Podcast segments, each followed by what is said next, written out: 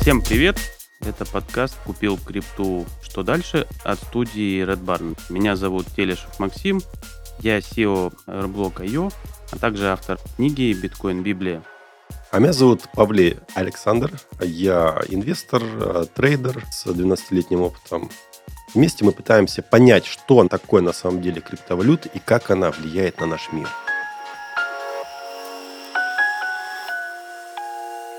Максим, приветствую тебя. Да, Саш, снова здравствуй, привет. Продолжим э, наш диалог. Сегодня у нас тема криптовалюта – это лишь шаг на пути к деньгам будущего, к светлому будущему. Хороший вопрос, к какому будущему? К светлому или не очень? Но к цифровому однозначно, да? Конечно. Сегодня куда деться без интернета? В общем-то, и деньги уже стали цифровые давно. Хотелось бы начать эту тему немного, может быть, издалека, из истории, так как а, блокчейн – это все-таки технология, а эта технология строится на, на другой технологии, на технологии интернета, который был создан, сделан, внедрен в нашу жизнь, да, и именно благодаря интернету появилась э, возможность, можно так сказать, математически все это дело просчитывать, выполнять и получать те блага, которые сейчас нам дает крипта. Как ты считаешь вообще, вот э, крипта это блага или что это такое? Ну, наверное, блага это то, от чего ты получаешь, наверное, удовольствие. Так я думаю. Ну, то есть, если у тебя есть машина, бассейн, наверное, вот это блага. А это способ сохранить, наверное, свои деньги, приумножить. Я бы сказал, приумножить лишь спустя время. Возможно. Возможно, да. Ну, не точно. Но такой шанс есть. Ну, конечно. К благам еще относится такое понятие, как комфорт. Обычные деньги, фиатные, бумажные деньги, да и цифровые, которые сейчас, э, которые не относятся к крипте, они дают какой-то определенный комфорт. Ты можешь достать деньги, подойти, обменять их, получить товар. Для того, чтобы крипта стала деньгами будущего, как э, мне кажется, должен быть комфорт, безопасность, простота, скорость и, конечно же, возможность безопасно заменить текущие деньги новыми. Вот э, здесь есть большой вопрос, как же это все-таки сделать и как добиться всех этих моментов. Вообще, как бы, что такое деньги? Это способ обмена. У них много разных характеристик, то есть есть инфляция, там прочее и так далее. Та денежная система, которая сегодня существует, она претерпевает огромное количество сейчас проблем. До нее, соответственно, было много других разных видов финансовых проблем. Вот история нас учит о том, что это было в Англии, была денежная система, которая была основана на мерных рейках, она просуществовала около 800 лет. Тогда вообще не было никаких, скажем так, монет, и ничем они там не были подкреплены, и я вообще считаю, что деньги не должны быть чем-то подкреплены.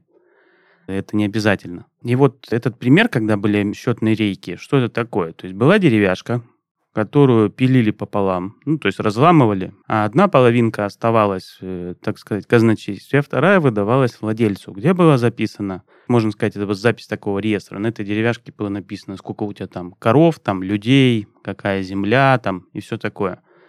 То есть эта денежная система, она около 800 лет просуществовала, и эти деревяшки нельзя было подделать, то есть каждый раз, когда кто-то что-то продавал, они приходили, брали вторую половинку этой деревяшки, которая была э, в казначействе, угу. складывали, и происходила, скажем так, перезапись нового владельца. Старая деревяшка уничтожалась, выдавалась новая. Вот в истории человечества это один из лучших примеров, когда не было никакой инфляции, все было стабильно, в общем-то, все прекрасно развивалось, потом ее уничтожили. Следующая денежная система, которая пришла, были ювелиры, и когда появилось золото, приходили к ювелирам, хранили у них свои деньги, и как бы, соответственно, у ювелиров этих денег становилось все больше и больше на хранении. Все люди не тратили все свои деньги, то есть речь идет сейчас о богатых людях, не о бедных, у них как бы не было ничего. То есть откуда брался капитал. В итоге эти ювелиры, они позже поменяли название, их, ну, Money Change, менялы, начали их так называть. Дальше меня поняли, что у них скапливается огромное количество капитала, и можно пользоваться. И денежная система начала претерпевать снова изменения, то есть они пытались захватить власть, доказать правительству право выпускать деньги. В общем-то, это успешно получилось. Все это дело переросло в доллар США. Это федеральная резервная система, которая основана частными лицами. Их там 7 человек. И эти люди, неподконтрольные никакому государству, не подконтрольны никакой спецслужбе и по своему усмотрению выпускают деньги. Так вот, это то, что мы имеем сегодня. Нынешняя денежная система из-за того, что деньги просто выпускаются, печатаются, то есть у них возникает много проблем. Ну, на самом деле не всегда так было. Если у кого есть советские деньги, вы можете на них заглянуть и посмотреть, что на них написано. На них написано, что они были обеспечены тогда золотом, бриллиантами и достижением Советского Союза и землей в том числе. То есть это, можем сказать, что богатствами страны. А разве нельзя сказать, что любые деньги так или иначе могут быть обеспечены достижениями в кавычках, да? Они могут быть разные, они могут быть мирные, военные, экономические достижения. Если говорить там, в частности, про доллар. Доллар США тоже длинная история. То есть, прежде чем он стал мировой резервной валютой, когда во время Второй мировой войны все деньги были свезены тогда в США, Форт Нокс, тогда на конференции мировое правительство, тогда все лидеры собрались, они договорились, что любая страна может поменять в любой момент обратно то количество долларов по определенному курсу. Это 35 долларов за одну унцию золота. Было такое? Было, да. Потом, в общем-то, когда золото разграбили и в Форт Ноксе его не оказалось, президент Никсон, в общем-то, в 1971 году все это дело успешно отменил. И теперь можно печатать столько, сколько хочется, и как бы в этом и есть проблема, потому что вот все запускают свой станок, соответственно, как пандемию, он там 10 миллиардов напечатали. Ну, с 2008 года это кривая по количеству денежной массы в долларах, она начала резко расти после кризиса 2008 года. То есть они до этого печатали на уровне инфляции. После 2008 года этот процесс ускорился, а с 2020 ну, вот, года еще. Ну вот смотри, Саш, получается, что у одних частных лиц есть право печатать деньги в любом количестве, и если нужно их допечатывать, из-за этого их ценность уменьшается, и, в общем-то, появляются там финансовые проблемы, все бегут за этой морковкой, потому что их все время не хватает. То есть, на самом деле, это идеальный товар, потому что нет смысла продавать любой другой товар. Так вот, если посмотреть, ну, вообще на бизнес, да, кто-то там продает технику. На самом деле техника ему не нужна, ему нужен конечный продукт из этой техники, деньги. Кто-то открывает шаурму, и шаурма ему тоже не нужна. Ему нужен конечный продукт оттуда. Деньги. Оплата своего труда, да. Деньги и нужны, да. И, соответственно, вот, я так понимаю, господа банкиры, глава ФРС там, и так далее, там их семь человек, они приняли, думаю, для себя решение такое, что зачем деньги зарабатывать, их надо просто выпускать. Ведь это идеальный товар. Без него ничего нельзя сделать. То есть ты из дома вышел, тебе они все равно нужны. То есть люди готовы отдавать свой труд, чтобы получать взамен деньги. Так, и, соответственно, вот, допустим, криптовалюта – это лишь шаг на пути к деньгам будущего. Я бы сказал, это эволюция денег. Что вот будет дальше, непонятно, но впервые, можно сказать, в истории человечества у людей появился шанс самим печатать эти деньги. То есть не чтобы их выпускало какое-то там правительство, потому что все деньги, по сути, если ничем не обеспечены, сегодня – то есть уже не Советский Союз, и на рублях у нас написано, что это билеты. Было разъяснение Центрального банка, что билеты это не деньги, их покупательскую способность определяет банк центральный.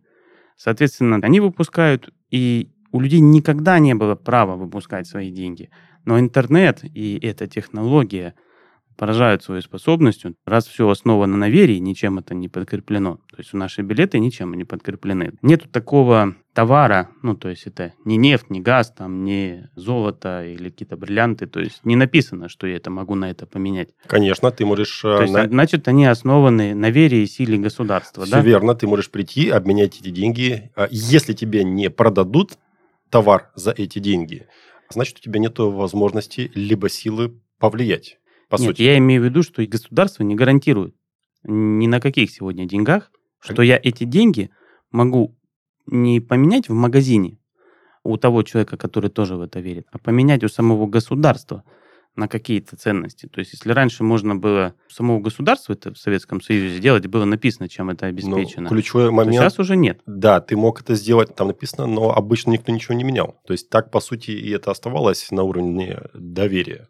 Если бы все пришли бы в банки и поменяли бы на то, чем обеспечено, а вся система бы рухнула. Все никогда этого не сделают, поэтому это всегда так и работало. Да. Вот Раз появилась такая прекрасная технология, и теперь люди могут сами их печатать, то теперь нужен просто новый мессия, который скажет, что вот эти деньги самые лучшие, пользуйтесь им, а, и как бы вы еще получаете децентрализованный печатный станок, где каждый сам является эмитентом этих денег. Ну, это так называемый майнинг. Да, но это красивое слово, красиво. Это что-то новое, как когда-то а, вновь созданный интернет, который поменял наше будущее, верно? Точнее, уже наше настоящее. Если люди будут в это верить, да, но в чем так же... и будет. Ну, в чем разница? Если государство печатает деньги условно, условно необеспеченные, условно, да, предположим, то в чем же разница денег, которые могут напечатать люди, либо каждый человек? Получается, что нужно верить уже конкретно отдельному человеку, который их напечатал, либо команде, которая это сделала. То есть, если брать отдельно монетку, ее можно какую-то монетку назвать средством платежа. Ведь за нее же что-то покупают, там, допустим, биткоин, там, эфир, ну и другие. Ну да. Есть же примеры. То есть, по сути, получается, что команда, либо группа людей, которая создала данный проект, она напечатала деньги, так? Так. Теперь стоимость и ценность этих денег будет зависеть от веры к этим людям, либо к этому проекту, в котором работает. Скажем так, они напечатали цифровые активы, да, это носит немного другое название, но по сути эти активы можно всегда поменять на На что? необходимые деньги. Ну, то есть в той стране на те фиатные, которые тебе нужны. Лучше на юане там или евро, рубли. То есть это без проблем. Отрицание, отрицание этого шага, да, что вот это не деньги или еще чего-то. Да, на самом деле люди сделали свой выбор. Огромное количество людей еще больше туда придут, еще больше туда это занесут, еще больше этого всего напечатается. Вопрос в том, в чем отличаются напечатанные деньги команды от денег э, государства. Когда государство их напечатало, государство их распределяет. А Да. когда люди, Кто люди распределяет? ну, Но конечно, ведь э, в государстве те же люди. Другие люди, но, но все равно другие люди. люди. Но, но все равно люди. Да, но тут же ты сам это можешь сделать. Ты можешь сделать то угодно. Да.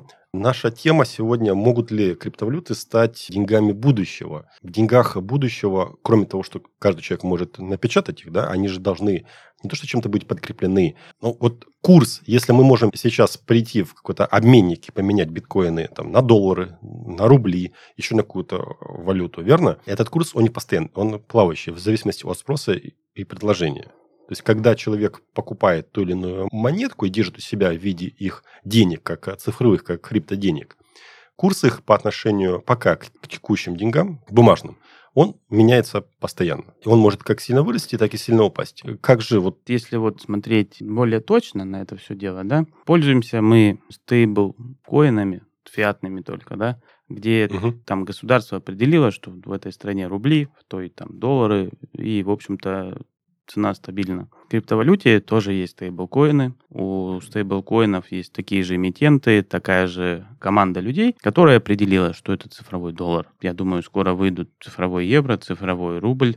Цифровой юань, между прочим, с 2014 года разрабатывается. Китай основал целый институт, который изучает технологию блокчейн.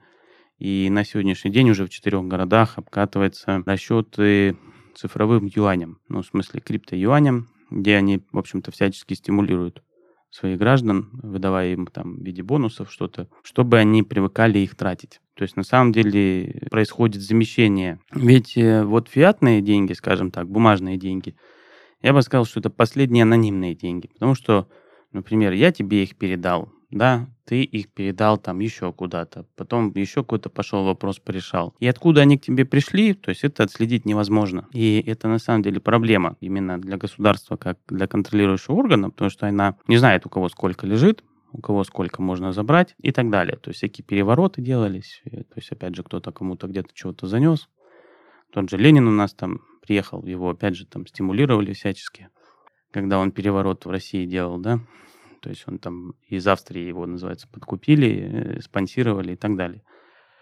Когда деньги будут цифровые, то есть все будет открыто, можно всегда будет отследить, где ты их взял, не заплатил налогов, у тебя их заберут, удержат и так далее. То есть вот как раз вот эта трансформация перехода отказа от фиатных денег и перехода в цифровые, пусть государственные, и так далее, на технологии блокчейн, все это дальше, это как раз-таки и будущее. Будущее, но а разве это хорошо для обычного человека? Нет. Для абсолютно обычного. Это ужас. Это ужас, что нас ждет, То есть потому что прощая анонимность и, скажем так, вот биткоин, Zcash, Monero, то есть они пытаются сделать первые попытки людей остаться в части анонимными, чтобы можно было друг с другом рассчитаться и решить какие-то вопросы, и чтобы тебя за это нигде не дергали. Посмотрим, сколько денег, в принципе, можно с собой куда-либо из страны увезти. Из, э, вот конкретно из нашей можно 10 тысяч наличными долларов, например, увезти.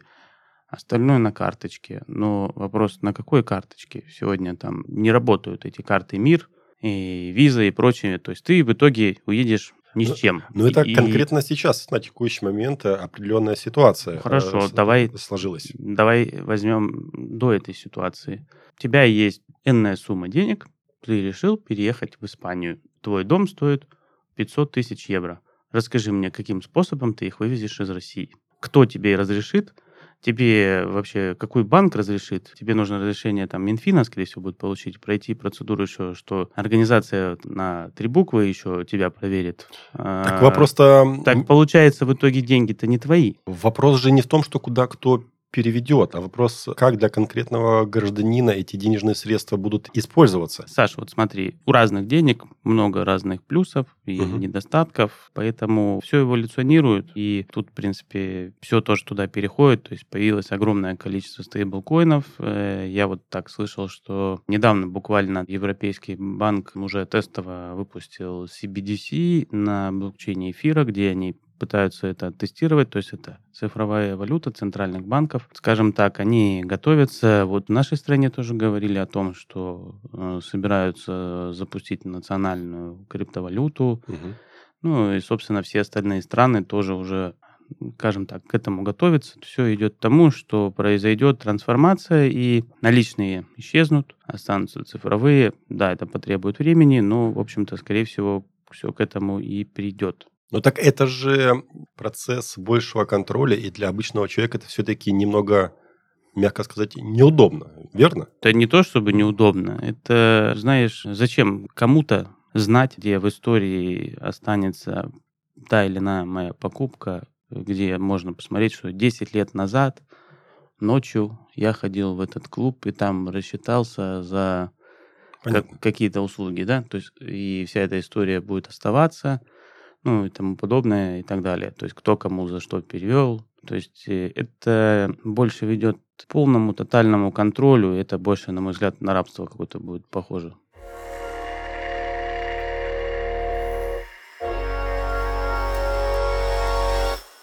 В нашем подкасте есть рубрика «Чем платили люди», в которой мы расскажем о самых нестандартных вещах, которые люди когда-либо использовали в качестве денег. Сегодня поговорим о соли.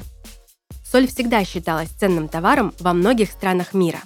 Например, китайские императоры платили мешками соли за услуги, а в Древнем Риме солдаты часто получали оплату солью. В Африке обмен шел следующим образом. За килограмм соли можно было получить килограмм золотого песка – Соль даже использовали во время сражений. Ей посыпали земли врага, чтобы лишить его урожая. На Руси тоже использовали соль в качестве валюты. Оплату солью получали княжеские дружинники, пушкари, стрельцы и многие другие.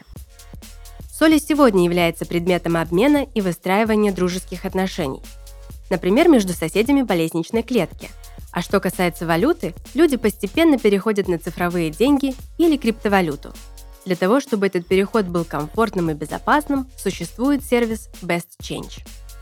Best Change – это бесплатный интернет-сервис, который помогает находить обменные пункты с наиболее выгодными обменными курсами. Вот уже 15 лет компании мониторят рынок криптовалюты для того, чтобы предоставить своим пользователям достоверную и качественную информацию о курсах, что делает их крупнейшими и лучшими в своем деле – в базу сервиса включены только самые надежные и безопасные обменные пункты. Каждый из них сотрудники сервиса тщательно проверяют, анализируют, а после добавления продолжают следить за его репутацией.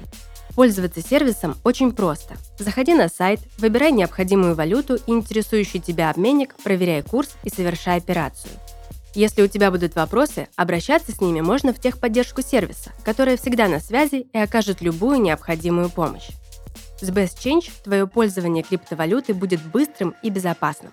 Переходи по ссылке в описании и убедись сам. Если вернуться к нашей теме выпуска, криптовалюта – это деньги будущего. Цифровые деньги, о которых мы сейчас говорим, они э, создают э, определенную ужесточение в контроле. Тогда можно ли назвать, что криптовалюта – это благо, или все-таки это следующий этап э, развития электронных денег? Там-то на самом деле очень много всего. Дело в том, что как акции существуют, достаточно много, да, то есть у каждой компании там есть у Магнита пятерочки, там у застроительных компаний и так далее, то есть так и тут. Тоже их огромное количество, они выполняют разные функции, обладают разными свойствами, какие-то анонимные, которые решают как раз-таки ряд проблем, когда ты бы не хотел, чтобы платеж был виден кому-то, в общем-то, воспользоваться им. То есть есть там, соответственно, разные децентрализованные биржи, децентрализованные всякие обменники, где нету владельца, который тебе скажет, извините, а ваш паспорт не с этой страны, поэтому вы не можете воспользоваться своими деньгами скажем так, эта ниша, в общем-то, она развивается очень быстро, и каждое нововведение, которые появляются, они решают все больше и больше проблем. Я думаю, в итоге настанет вот э, такой момент, когда будет пойман баланс комфорта и удобства использования. В итоге это по-любому произойдет. Вот если такой пример вот из истории приведу. Вот мы все говорим швейцарские часы, да? Почему швейцарские, почему не японские или немецкие? Когда налогообложение для часовых производителей в Европе, тогда их в основном производили, стали очень дорогие. Это считалось там роскошью, и часы стоили порой как целый дом. А Швейцария ввела тогда нулевое налогообложение, и в итоге к ней сбежались тогда все производители. Такой термин уже, как мы называем, все это швейцарские часы, это признак качества. Так и тут. То есть мир большой, и какая-то страна будет всячески сопротивляться, какая-то страна, наоборот, будет легализовывать. А, я думаю, такая крипто-Швейцария в любом случае появится э, в той или иной стране, которая даст э, благо людям, потому что у нас офшорные зоны в мире существуют. Это вот прекрасный пример и Гонконг, и Арабские Эмираты, да, где у них там, в общем-то, без налогооблагаемый оборот огромного количества товаров. Так и тут произойдет. То есть в итоге появится какой-то центр, какой-то хаб для этих денег. И если их нельзя будет потратить в одном месте, можно будет потратить в другом. Скажем так, все будут вынуждены подстраиваться под это. Потому что мир э, у нас не однополярный. Вот тут еще у нас есть такой вопрос интересный. Какие ошибки крипторынка могут потенциально привести его к краху? На этот вопрос, наверное, у меня нет ответа. Я думаю, нет таких ошибок. Есть лишь время, которое потребуется для того, чтобы трансформировать. Ну, что такое крах? Крах, ну, полное уничтожение и отказ э, от этой технологии, ну, в целом, я думаю, этого уже не произойдет никогда. С моей точки зрения, в нашей жизни все движется циклами. Есть подъем, есть падение. И в целом люди привыкли называть падение, либо какую-то депрессию в той или иной области, сфере крахом. А крах это не означает конец чему-то, да, это всегда начало чего-то нового. Очень часто говорят крах финансовых рынков 2008 года или в 30-е годы в Штатах тоже были некоторые проблемы. У нас в стране тоже в 90-е годы были некоторые сложности именно с рынком. Да? Это все в какой-то момент называлось крахом когда капитализация падала, когда люди разочаровывались в моменте, когда не любили эту индустрию, технологию, либо направление, допустим, акции, либо криптовалюта. Последний такой мини-крах, когда большинство людей впало в депрессию, особенно те, кто покупал по очень высоким ценам, там 17-18 год, да, то есть такой вот взлет мощный перед 2020 годом. Ведь для многих это был крах. Но после этого в технологию пришли новые люди, новые проекты, новые идеи, новые направления. То есть, если Ты мы... в виду фондовый рынок? Нет, и... почему? Криптовалюта, да, разные новые направления. После краха отмирает то, что не работает, и создается что-то новое. И если мы говорим про криптовалюту, когда говорят слово крах, с моей точки зрения, наверное, крах это потеря доверия в моменте. Это не значит, что все, мы все закрываем, мы закрываем а все проекты, уничтожаем. Это невозможно сделать. То есть технология, она пришла, она есть, но потеря доверия в какой-то момент может случиться, особенно в моменте потери капитализации, либо как в некоторых стейблкоинах, которые это происходило, которые для многих людей являлись надежными, но в какой-то момент они потеряли стоимость. Отвязались же от, э, от номинала. Ну да, Буквально собственно, как это с Луной было. Да, но это внесло определенные изменения, которые будут влиять на следующие шаги действия. И, допустим, новый какой-то стейблкоин, либо новая какая-то технология в моменте, она будет учитывать этот опыт. То есть после краха недоверия, после отсутствия внимания к этой технологии, понятно, что не у всех, а у большинства. Как ты считаешь, вот мы еще говорили сейчас про цифровые деньги, которые вводят государством, да, они с какой-то точки зрения вводят для людей новые условия ими пользования это может вызывать как доверие, так и недоверие. Вот что должно быть создано дальше, следующим этапом для того, чтобы э, текущие, может быть, несовершенные моменты внедрились в нашу жизнь еще глубже, плотнее и комфортнее? Вот, Саш, я считаю, что государству, в принципе, эти частные деньги, на самом деле, они не грозят какой-то потерей силы или власти. Ведь люди хотят жить мирно, не хотят воевать с государством с собственным, да. Допустим, тот, кто что-то добывает, майнит или еще что-то, в итоге он вынужден там, чтобы какие-то блага себе получить на то, что он выполнил вот такую работу для криптосообщества, он ходит там какие-то черные обменники, э, эта сфера там не регулируется, э, в связи с этим где-то его, возможно, обманут, кинут э, или еще что-то, потом он законом не защищается. В целом-то какая разница? Ну вот пришел человек в банк купить доллары, евро, а сегодня у нас там юани уже продают да, ну и ладно, ну будет одна, вторая или третья криптовалюта, ну и пусть там продается, кто хочет, покупает, кто хочет, продает. Пусть легально банки зарабатывают на этом обмене, получают с этого комиссию, легально продают это людям. То есть, например, в США сейчас готовится около 300 банков, которые запустятся легально к продаже этих валют внутри банка. Криптовалют имеешь в виду? Криптовалют, да, внутри банка. Ну, то есть они не несут какую-то потерю, скажем так. Ну, вот есть у нас юани, продаются ну, хочу я на 2 миллиона рублей там пойти этих юаней купить. Ну, пойду и куплю. И все, дайте мне просто нормальный курс, не надо меня там как это, как свинку там обстригать там на курсе плюс 10 рублей. На комиссии, да, наверное? Ну да, ну то есть дайте людям выбор. И они сами воспользуются. В принципе, ведь не все готовы пользоваться там криптокошельками, изучать, как это удобно работает там или неудобно, там компьютер для этого нужен или еще что-то там.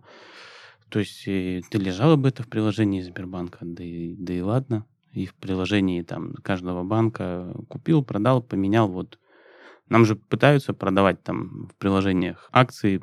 Пожалуйста, хотите золото купите, да, хотите там еще платину купите.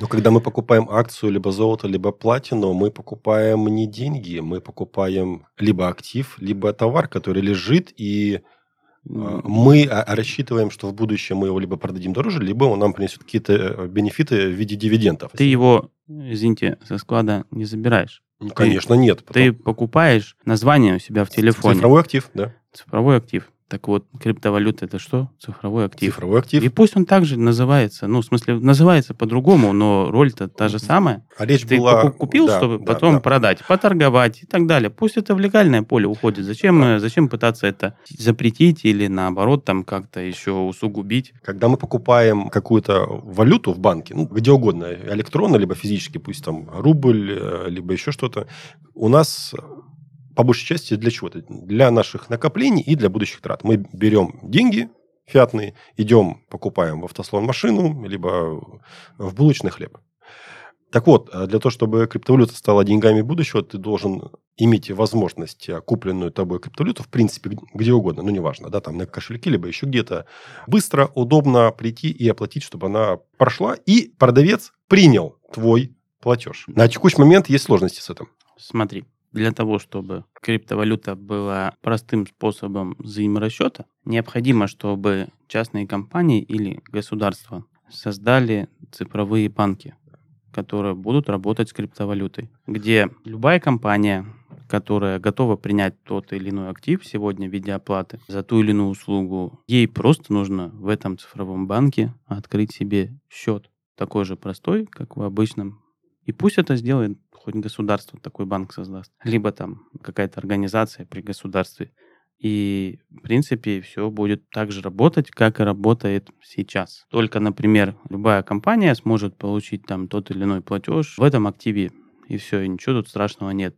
Ну, и его тут же можно конвертировать там, в национальную цифровую там, валюту или в ту или иную, то есть какая разница. Ну, может, там не продаются в Китае рубли, то есть, ну, а мы продаем да. за рубли. Ну, пусть биткоин, допустим, или какой-то цифровой доллар, или там эфир служил вот этим трансграничным платежом, чтобы миновать какие-то санкции, обойти их. И тут же банк взял, сконвертировал эти цифровые рубли и выдал этому предприятию за то или иное оборудование или услугу, которую они заказали. И все, это все решает. Сконвертировал во что? В валюту? В другие деньги? деньги, деньги, да, в которые государство принимать будет. То есть, а, иными словами, получается, что на текущий момент все-таки криптовалюта – это параллельный способ обмена, покупки и продажи товаров, который все-таки опирается на базисные денежные средства, будь то рубль, доллар, ну и так далее. То есть пока на текущий момент они опираются, они не имеют своей ценности к товарам, а имеют свою ценность к товарам только через кросс-курс а, к той или иной валюте ну, так как у нас сегодня нету криптогосударства, да, то есть где это там все бы так работало, то на сегодняшний день это вот в каких-то странах это можно налоги заплатить, где-то даже авиабилеты купить, а где-то это можно легально поменять, в той же Греции, Европе, в Германии там банкоматы стоят, приходите, покупайте и так далее. И вот то, о чем ты говоришь, в целом это удобный инструмент, его нужно использовать. Да все равно, какая там валюта, вот мне все равно, в чем я буду хлеб оплачивать. Могу в догах, а могу в рублях. Но допустим, ведь да? оплата же не в догах, она идет э, А пока. можно использовать доги трансфером между одной и другой системой. Стоимость товара формируется каким образом? Если мы говорим про хлеб, банальный хлеб, он формируется в той валюте, которая ходит в государстве. Ну, то есть да. в рублях. Ну, то есть... ну и пусть доги будет трансфером между банками, ну, грубо через говоря. Через кросс-курс. Да, пусть То есть, грубо говоря, ты приходишь, ты оплачиваешь доги, автоматические система, неважно, как для тебя она меняет доги на рубли, на доллары, конвертируется, и продавцу поступает та или иная валюта. Ну, либо какие-то деньги. Вопрос в том, могут ли криптовалюты быть сами по себе без каких-либо вообще, в принципе, кросс-курсов, и как сформировать ценность. Допустим, возьмем биткоин. Да? Вот как оценить стоимость хлеба, машины в биткоинах без учета доллара? То есть, э, каким образом мы можем понять, сколько будет стоить товар в биткоине, самый распространенный? Я думаю, что любой товар будет стоить все равно в стейблкоинах. В базовой активе? Ну, в базовых, да. Ну, там в национальных рублях там или угу. еще там цифровых э, или криптовых, там все равно.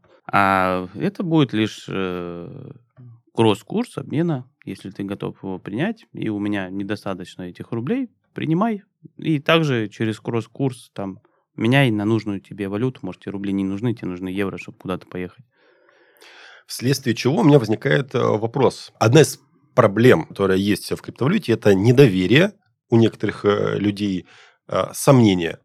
К примеру, человек э, держит у себя на кошельке биткоин, либо еще что-то. Ситуации, когда текущая волатильность довольно высокая волатильность именно к базовым валютам, создает ситуацию, когда ты накопил денежные средства на покупку какого-то товара, но ведь не вечно растет курс биткоина к доллару, ну, в настоящий момент, либо к рублю, он такой же волатильный, причем намного более серьезно волатильный, чем э, валюты между собой. Вопрос в том, не создаст ли это недоверие к криптовалюте, которая ты пришел покупать, у тебя курс упал, тебе уже не хватает денег. Э, ты знаешь, Саш, ты, наверное, неправильно понимаешь, что такое криптовалюта. Криптовалюта – это такое слово обширное, ну, то есть Стейблкоин тоже криптовалюта. Но мы сейчас говорим про биткоин. Ну, если мы говорим, в частности, про биткоин, то э, давай воспринимать его как иной совершенно актив, это цифровое золото, и золотом, в принципе, в магазине ни за хлеб, ни за что остальное ты не платишь, так же, как не, не заплатишь ни акциями, платиной там или другим активом, которые тебе приложение в Сбербанке или в Тинькове, там, которое предлагает купить огромное количество активов, хоть там акции Тесла, ты как бы нигде ничем этим не платишь. И они такие же волатильные, да, то есть Тесла там в 10 раз выросла, потом упала, да, то же самое. То есть... Ты не платишь этим, это не средство платежа. То есть все-таки биткоин... Ну, если это, конкретно мы а, говорим о биткоине... Биткоин – это не криптовалюта, это не средство для того, чтобы расплачиваться. Это инструмент для чего-то другого. То есть это не тот инструмент, который ты можешь накопить и им расплачиваться. Ну, точнее, ты можешь, да, но это не основная его суть. Не основная. Это, я бы сказал, ООО «Биткоин», где 21 миллион акций, и вот каждый может ее получить. И перепродавать. Тогда что такое э, деньги будущего? Национальные цифровые криптоактивы, пожалуйста. Вот если государство их научится выпускать и правильно контролировать, то это будет там стейблкоин, где ты как раз-таки выполнишь свою задачу, придешь и рассчитаешься в любом магазине этим цифровым рублем и так далее. Конкретно биткоин — это совершенно иной актив. Он очень схож по своим свойствам с золотом и как бы на порядок превосходит его. То есть если золото у нас там в теории бесконечно, он его еще в океане можно добывать, то тут известно, когда он закончится и как бы сколько его всего будет. И еще же есть огромное количество людей, которые потеряют свои пароли от кошельков и уже потеряли и он будет всегда еще и вдобавок уменьшаться. А вот его цена, сколько за него люди будут готовы платить, вот пока существуют биржи, которые манипулируют ценой, вот эта волатильность возникает именно оттуда. Согласен, но а, где же, собственно, кроется экономический смысл денег будущего? Если я правильно понял, то биткоин, он не лежит в плоскости э, экономики и денег будущего, он лежит в другой плоскости. Вот мы говорили в прошлом выпуске о том, что будет создан биткоин-банк. Вот биткоин-банк, как раз-таки, когда он будет запущен, он решит огромную проблему денег, цифровую. И внутри этих каналов, то есть может гоняться уже любое количество денег. Любое абсолютно. И вот тут они как раз-таки, он станет, скажем так, решением к этому. На сегодняшний день да, это неудобное средство платежа, и в целом, я думаю, никто им не платит э, за ту или иную услугу. Его сегодня люди, я так понимаю, стараются накапливать, спекулировать, относятся как к важной акции в мире, которая может быть 21 миллион и которая добывается, скажем так, выпускается только по определенным способам через время. Ее нельзя просто напечатать. Поэтому у нее и не может быть, на мой взгляд, там нулевой цены, потому что затрачено оборудование, время, деньги, энергия. То есть э, много чем оно подкреплено, на мой взгляд. Ясно. Так как же мы будем входить в будущее? С какими деньгами-то? Да, как, Большой как? вопрос, э, который очень интересен. Мы уже с тобой в нем, уже вошли. И подожди, вот как я говорил несколько раз уже, и еще раз повторюсь, эволюция. Эволюция сделает все свое. Вот, допустим, если смотреть, э, допустим, конкретно биткоин, то сначала в него играли физические лица, потом начинают в него играть юридические лица, а потом будут играть государства. Сейчас все к этому придет. Еще время просто не настало. То есть уже первые страны есть, которые его начали принимать. Есть э, и Сальвадор, который уже его, в общем-то, национальной валютой признал. Подожди, еще немного, и все остальные государства поймут, что решение огромных проблем, которых у них возникает с юридической точки зрения между друг с другом, и все. То есть если самолетом ты не можешь в эту страну отправить, условно говоря, там 50 килограмм золота, то в цифровом активе ты можешь в одной транзакции отправить 50 килограмм золота. Логично, вполне логично. Предлагаю, Максим, подвести итоги нашей небольшой дискуссии, подытожить, что же такое деньги будущего, как они выглядят и на что нам рассчитывать. Когда же это будет светлое будущее? Давай дату скажу. В 2025 году все уже будет работать. 25-й ждем. Да, в принципе, несколько лет еще осталось. В 24-м будет снова съезд мирового правительства. Конкретно, то есть речь идет о банкирах, о центральных банках, где снова будет обсуждаться CBDC, центральная валюта центральных банков. То есть первое обсуждение было уже в этом году, в 22-м, и следующий съезд перенесен на 24-й. Соответственно, к 25-му уже все будет готово, скажем так, это уже работает. Я думаю, они все это дело дообкатывают, потому что если они это не внедрят, они могут потерять контроль над деньгами, потому что люди делают это за них ну, в смысле, какую-то большую часть. Поэтому осталось ждать недолго, к 2025 году все случится. Если честно, жду, когда же наш Сбербанк уже решит для себя, что зачем ему, в общем-то, с этим сражаться. Ну и будет он хранить у себя на балансе, как вот там он хранит какое-то золото или палладий или еще что-то, будет хранить какую-то крипту, и курс этих валют просто будет на всех бегущих строках возле банка. В целом ничего им не мешает это сделать. Просто снова будут получать комиссию, будут знать у кого сколько, даже забрать это могут, если захотят. Вот как-то так. Будем ждать этого светлого будущего. Спасибо, Максим. Да, Саш, очень приятно было поговорить на эту тему. Да, благодарю.